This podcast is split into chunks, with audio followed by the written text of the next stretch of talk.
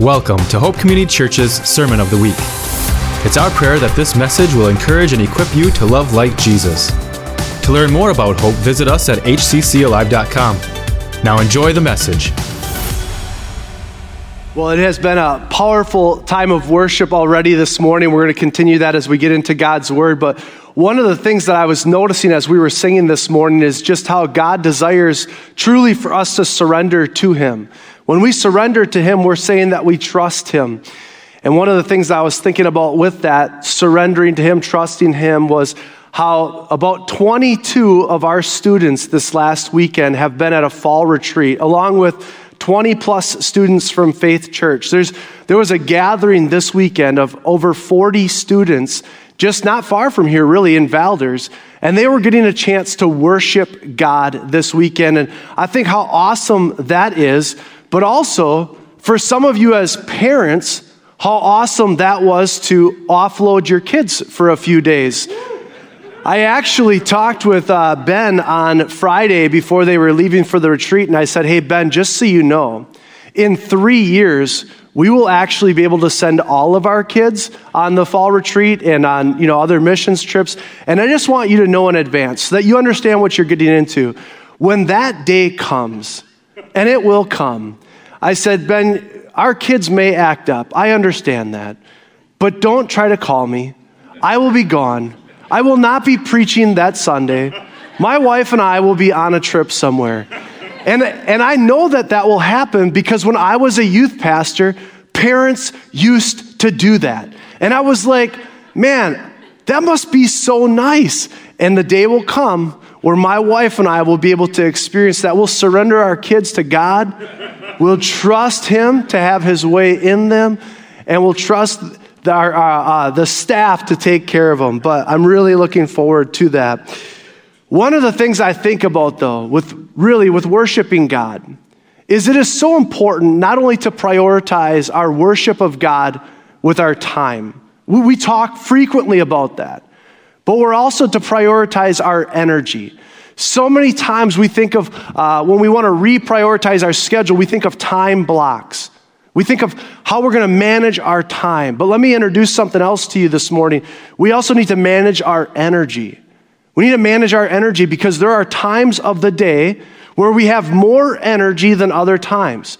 You see, if spending time with God at the end of the day is when you have the most energy or the best energy to give Him, then do that. But if spending time with God and you have the most energy is happening in the morning, then that's when you need to do that. Because there is no more worthy cause than worshiping God. We live in a culture, we live in a time today where so many things demand our energy, where so many things are, are pulling for our finances or our support. We live in a time where there is really no shortage of good things that we can give ourselves to. I think of foster care in our area. There's over 120 kids who are being cared for by people in our area in Manitowoc County. I think of the Haven or the Hope House. The list goes on. There is no shortage of worthy things that we could give our time and energy to. But the most worthy cause that we could give ourselves to is Jesus. You see, Jesus is worth our commitment. A worthy cause will always be worth our commitment. This week we pick up in the book of Acts, and if you were with us last week or you were able to watch the message, we saw how Paul and Barnabas go into a town called Lystra. They heal a man who had been crippled from birth. Upon this man being healed, the town wants to worship Paul and Barnabas. They, they, they wanted to worship these two people, but Paul and Barnabas rightly say, only God is worthy of worship. We're mere men. Well, what we're going to see today is that the same people who wanted to worship them are, are now going to come against them. But let's see what happens. In Acts 14, beginning in verse 19, here's what it says But Jews came from Antioch and Iconium, two towns that they had previously come from, Paul and Barnabas. These Jews come, and having persuaded the crowds, they stoned Paul and dragged him out of the city, supposing that he was dead. But when the disciples gathered about him, he rose and entered the city, and on the next day, he went on with Barnabas to Derbe. You see, a worthy cause is worth our commitment, even if trouble follows us. Even if trouble follows us.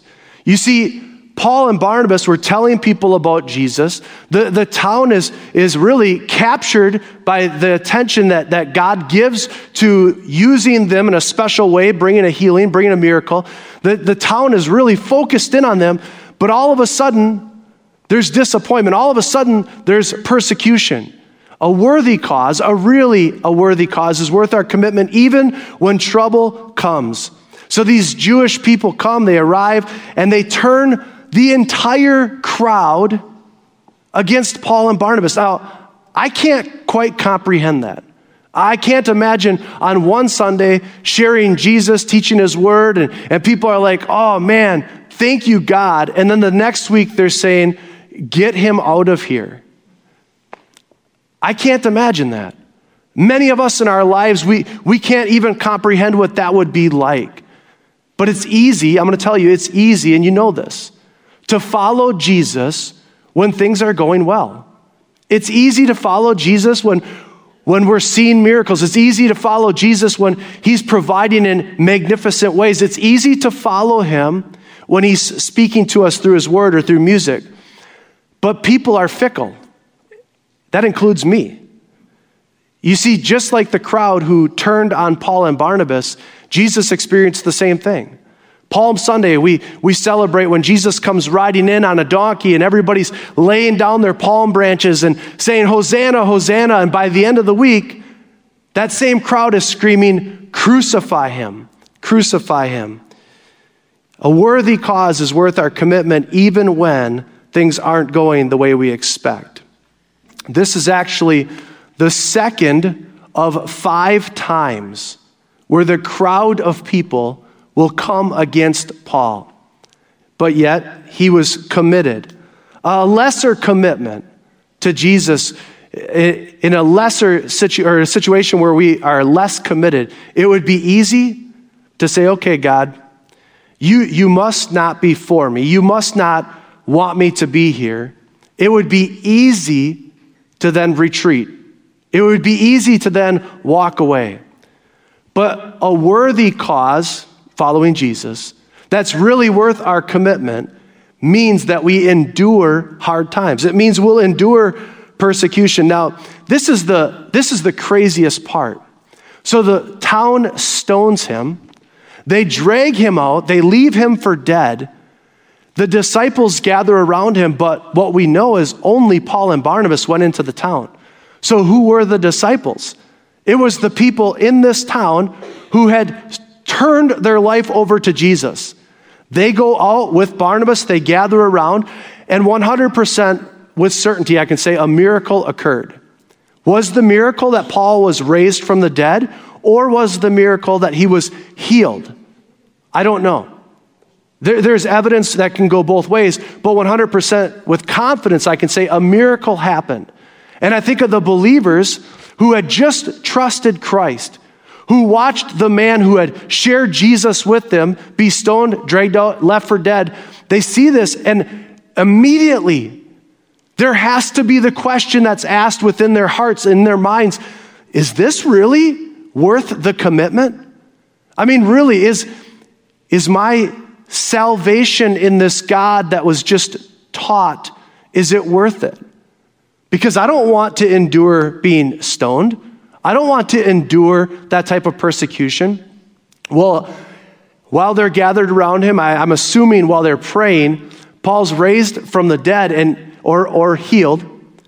And Paul then walks back into that same town.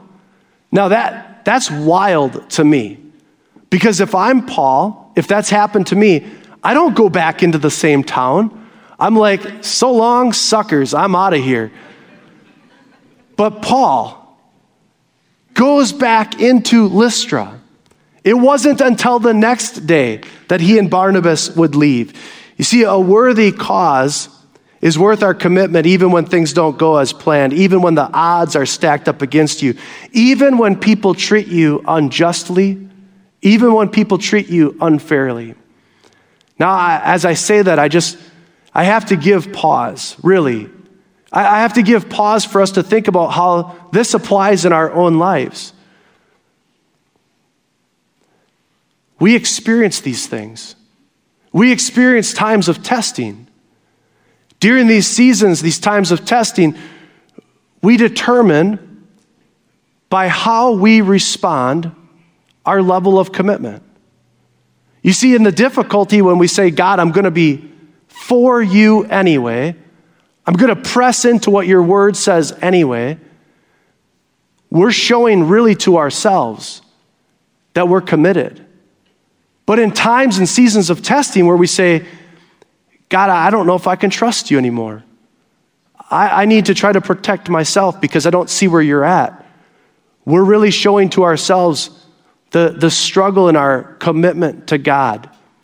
What I can tell you is we all struggle. We, we all need to press into that commitment, commitment but a, a cause worth being committed to will, will require that level of commitment. It also requires a level of investment. So it isn't just about our commitment, it's about our investment. Now, when I think of that word investment, the, the first thing that I think of is retirement. The first thing I think of is stock markets and 401ks and mutual funds and Roth IRAs, and there's a lot of other things that you can think of within that. But there is something worth even more than financial investments. There's something worth way more. It's investments into people. Let's look at verse 21, because this is what Paul and Barnabas do. It says, When they had preached the gospel to that city, now, Derbe, they left the place where he got stoned. They go there.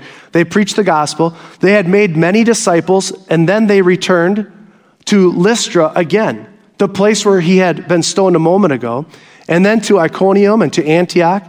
They were strengthening the souls of the disciples, encouraging them to continue in the faith, and saying that through many tribulations we must enter the kingdom of God. There is something worth way more and that is the investment into people's lives.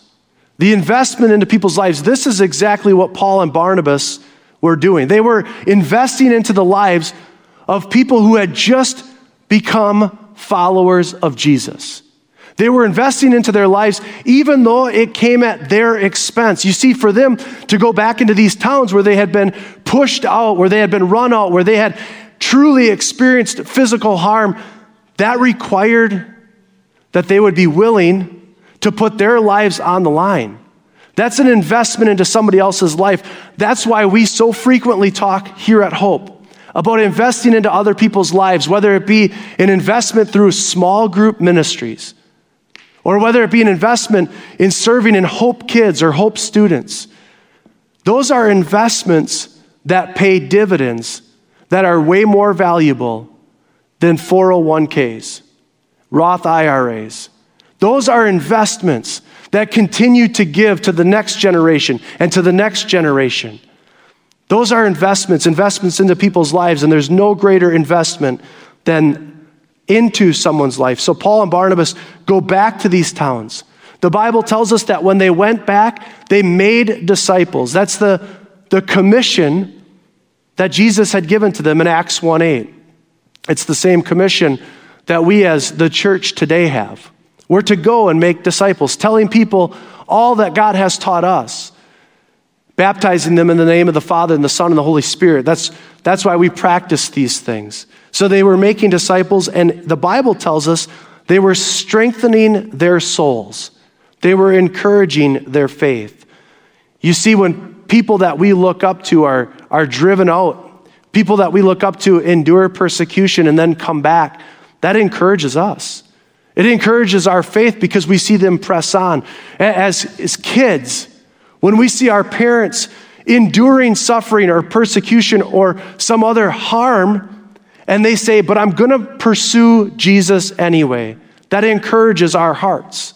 When coworkers, when friends, neighbors, other family members, when they see you working through a hard season, losing a job, losing a baby, and making the decision, I'm going to press on and follow Jesus anyway, you are making investments into their lives. That investment looks different for every person. But we make an investment because they see that pursuing Jesus, that following him is still worth it. That's an investment into their lives. But the disciples even tell them, we must experience many tribulations before we enter the kingdom of God. We must experience tribulation. Now, I don't like that. I don't know if there's anybody here who in, enjoys hardship or persecution or tribulation, but if you do, you, you actually might be kind of sick in your mind. That's not fun. Even, even people who enjoy the gains of working out, like if they just push themselves all the time, like that's that's crazy. When I work out, I enjoy the benefit of that, but most of it is talking. Most of the time I'm at the gym, I'm I'm socializing. Yes, I like a little physical gain, but not too much. Not not at that risk. But people don't enjoy hardship. I, again, you, you shouldn't. There is something about us that naturally moves away from hardship. Now we have a problem, though. We, we have a problem if we naturally move away from hardship or hard times, and the Bible says that we must endure it. Our problem is when we come to those situations, those circumstances, we must do what doesn't come naturally. What comes natural is to move away again, remember? But now what we have to do is press into it. We, we have to press into the tribulations, the Bible word there, in order to allow God to work in us. That's a worthy investment not only into the lives of others, right? But into our life, the life that God has given to us. You see, when we do that, what, what we experience is that God's grace truly is sufficient. That, that's what we experience the, the sufficiency of Christ. One of the things that I, I have to make the note of here is we have people who were coming against Paul and Barnabas who thought they were doing the right things. They would have maybe even considered themselves followers of God. I'm certain that they would have. And I think of how important it is for us to realize that there are times we think we're following God, and it brings persecution against other people who think they're following God. You see, the world watches the way that we treat one another. And here's the, the note that I have to make. In fact, I wrote it down. It says, when we as Christians, when we can't agree, when we can't get along, why would we expect the world to treat us better than we treat each other? Isn't that interesting, though? You see, Jesus consistently says, Let the world know you are my disciples by your love toward one another. And within Christian circles, there's, there's constantly people coming against one another. Instead of fighting with people, we need to make investments. It continues, and here's an awesome illustration of the way that Paul and Barnabas make investments. In verse 23, it says this So when they had uh, appointed elders, for them in every church. How did they appoint elders? It says with prayer and with fasting. They committed them to the Lord, uh, whom they had believed. Verse 24. Then they passed on through Pisidia and came to Pamphylia. And when they had spoken the word in Perga, they went down to Attalia. Now, we'll, we'll pick up in just a moment, but this is exciting because Paul and Barnabas, who had been commissioned by the church in Antioch. We're, we're going to finish there at the end of this chapter. I'm, I'm excited to get there, but this church commissioned them. So they were under authority by the church that had sent them out. As a result of them being under authority, they had authority to commission elders at each of these local bodies. And, and this wasn't just for administration. Really, this was a spiritual opportunity because Paul and Barnabas knew that when they left, they, they needed to trust that the believers in these places would continue to be nurtured and cared for and loved. And so, as a, as a, a way of doing that, they established elders. They, they appointed them, in fact. And this is so important because also when they did that, Paul and Barnabas were showing that they trust God. They, they trust God in order for them to say, it's not about what we want to teach. It, it isn't about us having control. It's about us saying, God, we're going to pray, we're going to fast, but these are the people that we sense you want us to appoint as elders, we're going to trust you to lead the church. The reason that this is so important, I'm making a big deal of it, is because the church never belonged to Paul or Barnabas. They planted it, but it never belonged to them. The church never belongs to people. The church always belongs to God. It's His church. And so what we see here is these, these apostles trusting God with His church. So they pray, they fast, they commit the believers. And I just want to say something about our elders. I am truly privileged. And I'm not just saying this because it's in the text. I am privileged to serve with an amazing board of elders here. If you don't know who they are, please do go to the website, look at their pictures, make it a point to pray for these men, make it a point to pray for their families. I'm privileged because two times a month, we're able to gather and pray. And when we pray, we're not just praying before a meeting. So many times we do that in our Christian circles. We pray, then we meet. We gather in order to pray to seek God's will, to see what God would have us do to, to share Jesus with this community. And, and I, I just couldn't imagine a, a greater group of men to be able to serve with. And not only do they make investments into this church, this community, but they make investments into me. And so that's why, with conviction and, and, and excitement, I can share people are worth investments. There's no greater place to invest your time and energy than in his people, in, than in people. And that comes out of a relationship with God. But also, a worthy cause is worth celebration. So here's what happens in verse 26. The guys get back from the missions trip, their very first missionary journey, and it says this. And from there, they sailed to Antioch, the original place where they had left from, where they had been commended to the grace of God for the work that they had fulfilled. And when they arrived and gathered the church together, they declared, listen, this is the best, all that God had done with them and how God opened the door of faith to the Gentiles. And they remained with these disciples for no little time. For over a year, these disciples had gone and they had been sharing the gospel with people. They had been teaching about Jesus to people who did not know Christ. They traveled over 700 miles on land. They didn't travel at 65 or 70 or 80 miles an hour, as some of you who speed too fast at 90 miles an hour. They walked. They rode horses.